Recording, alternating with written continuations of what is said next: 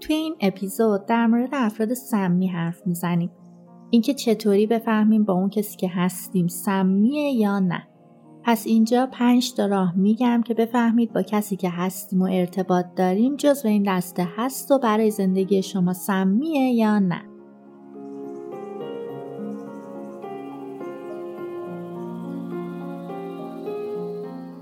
سلام، من سارا زمیان هستم، میزبان شما در پادکست بیدار شو و شما به اپیزود سی و پنجم ما گوش میکنید.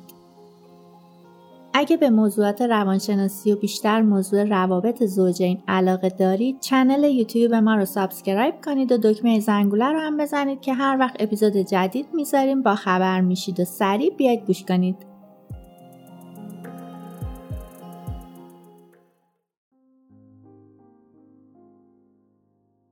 خب، بریم سراغ بحثمون.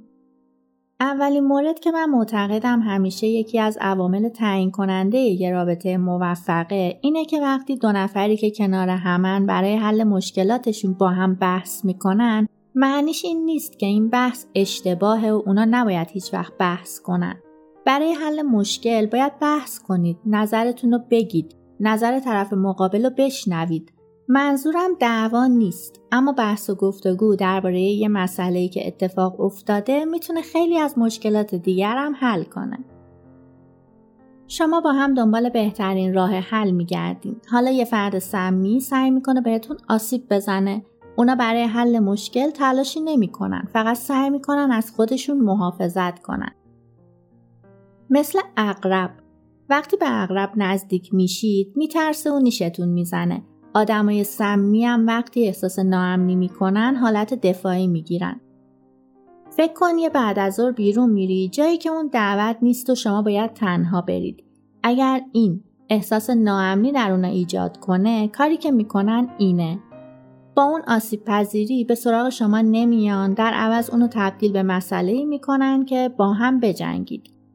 بعد تبدیل میشه به یه انتقامجویی یا تلافی. بعد اونا خودشون تنها میرن بیرون تا اون احساس رو در شما ایجاد کنن. حالا کاری که شما نباید انجام بدید اینه که طوری رفتار کنید که اونا فکر کنن بیشتر از چیزی که حس میکنن حسادت میکنید. حسادت مشکل رو حل نمیکنه. شماره دو، با همه چی مثل یه حمله رفتار کن. وقتی میرید و میخواید در مورد یه چیزی صحبت کنید که ازش راضی نیستید، شاید در مورد یه الگوی رفتاری ناخوشایند که توی رابطه دیدید، شاید یه کاری که این اواخر کرده یا حرفی که زده و نباید میزده، باید باهاش کاملا منطقی حرف بزنید و کلماتتون رو با دقت انتخاب کنید. بهش میگی گوش کن، میخوام راجع به یه کاری که این هفته کردی با هم حرف بزنیم. ببینید، ما هیچ آموزشی مبنی بر این که بتونیم شنونده خوبی باشیم یا بتونیم راحت حرفمون رو بزنیم و اصلا توی یه خانواده به راحتی افراد با هم دیگه حرف بزنن ندیدیم. خیلی زوجا پیش من میان و از همین قضیه شکایت دارن که نمیتونن منطقی با هم حرف بزنن. یا طرف مقابل همیشه بهشون میگه حالا فعلا حوصله حرف زدن ندارم، یا خود طرف نمیتونه یا میترسه خواستش رو بگه. برای همین باید آموزش ببینید. این چیز کمی نیست. هم آقایون هم خانوما هیچ فرقی نمیکنه. شما باید به عنوان دو تا آدم بالغ بتونید مشکلاتتون رو حل کنید. با هم بحث کنید تا به نتیجه برسید. وگرنه رابطتون هر روز خرابتر میشه. آدمای سمی وقتی میخوای باشون حرف بزنی میان طوری برخورد میکنن که این چیزی که داری میگی در مورد تو مشکل توه. آخرم شما رو متقاعد میکنن که شما کار اشتباهی انجام دادی و اصلا این مشکل از شما نشأت میگیره. این یکی از بخشای رابطه و رفتار موذیانه افراد سمیه. فرد سمی میتونه شما رو به این باور برسونه که همه چی تقصیر شماست. حتی اگه زمان بیشتری رو باهاش باشید، کم کم متوجه میشید که اعتقادتون، اهدافتون، کلاً همه چیزتون داره شبیه به اون میشه. اینجا اصلا اهمیتی نداره که اعتماد به نفس شما چقدره. نظر و حرفای اونا از سیستم اعتقادی و رفتاریتون رد میشه. طوری هم عبور میکنه که اصلا متوجه نمیشید چی شد. بذارید اینجا بهتون یه نکته رو بگم. نزدیکی یه قدرته و اگه به کسی اجازه بدین بیش از حد بهتون نزدیک شه و اون مدام با متهم کردن شما و با حرفاش روی شما تاثیر بذاره و بهتون بگه همه چی تقصیر شماست، کم کم شروع میکنید به باور و این اعتماد به نفس شما رو در طول زمان کم میکنه. مشخصه بعدی افراد سمی اینه که اونا بیشترین عشق و زمانی که شما آسیب میبینید بهتون نشون میدن. این یکی از الگوهای رایج روابط سمیه.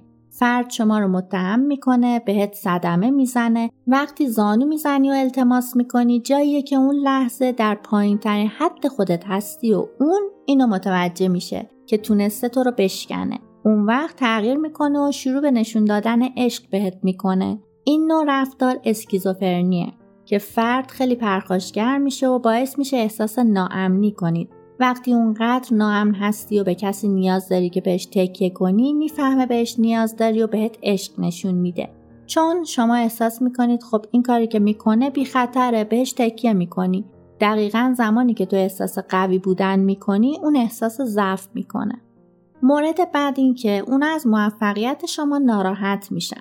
وقتی این اتفاق میفته متوجه میشید که این آدم سمی جاه طلبی‌ها و موفقیت‌های شما رو کوچیک میکنه و باعث میشه احساس بی‌ارزشی کنید. حتی وقتی که عملکرد خوبی داری و کاراتو خیلی خوب انجام میدی، برای موفقیتی جشن میگیری، اونا خوشحال نیستن. هرچی که به دست آوردید و تحقیر میکنن.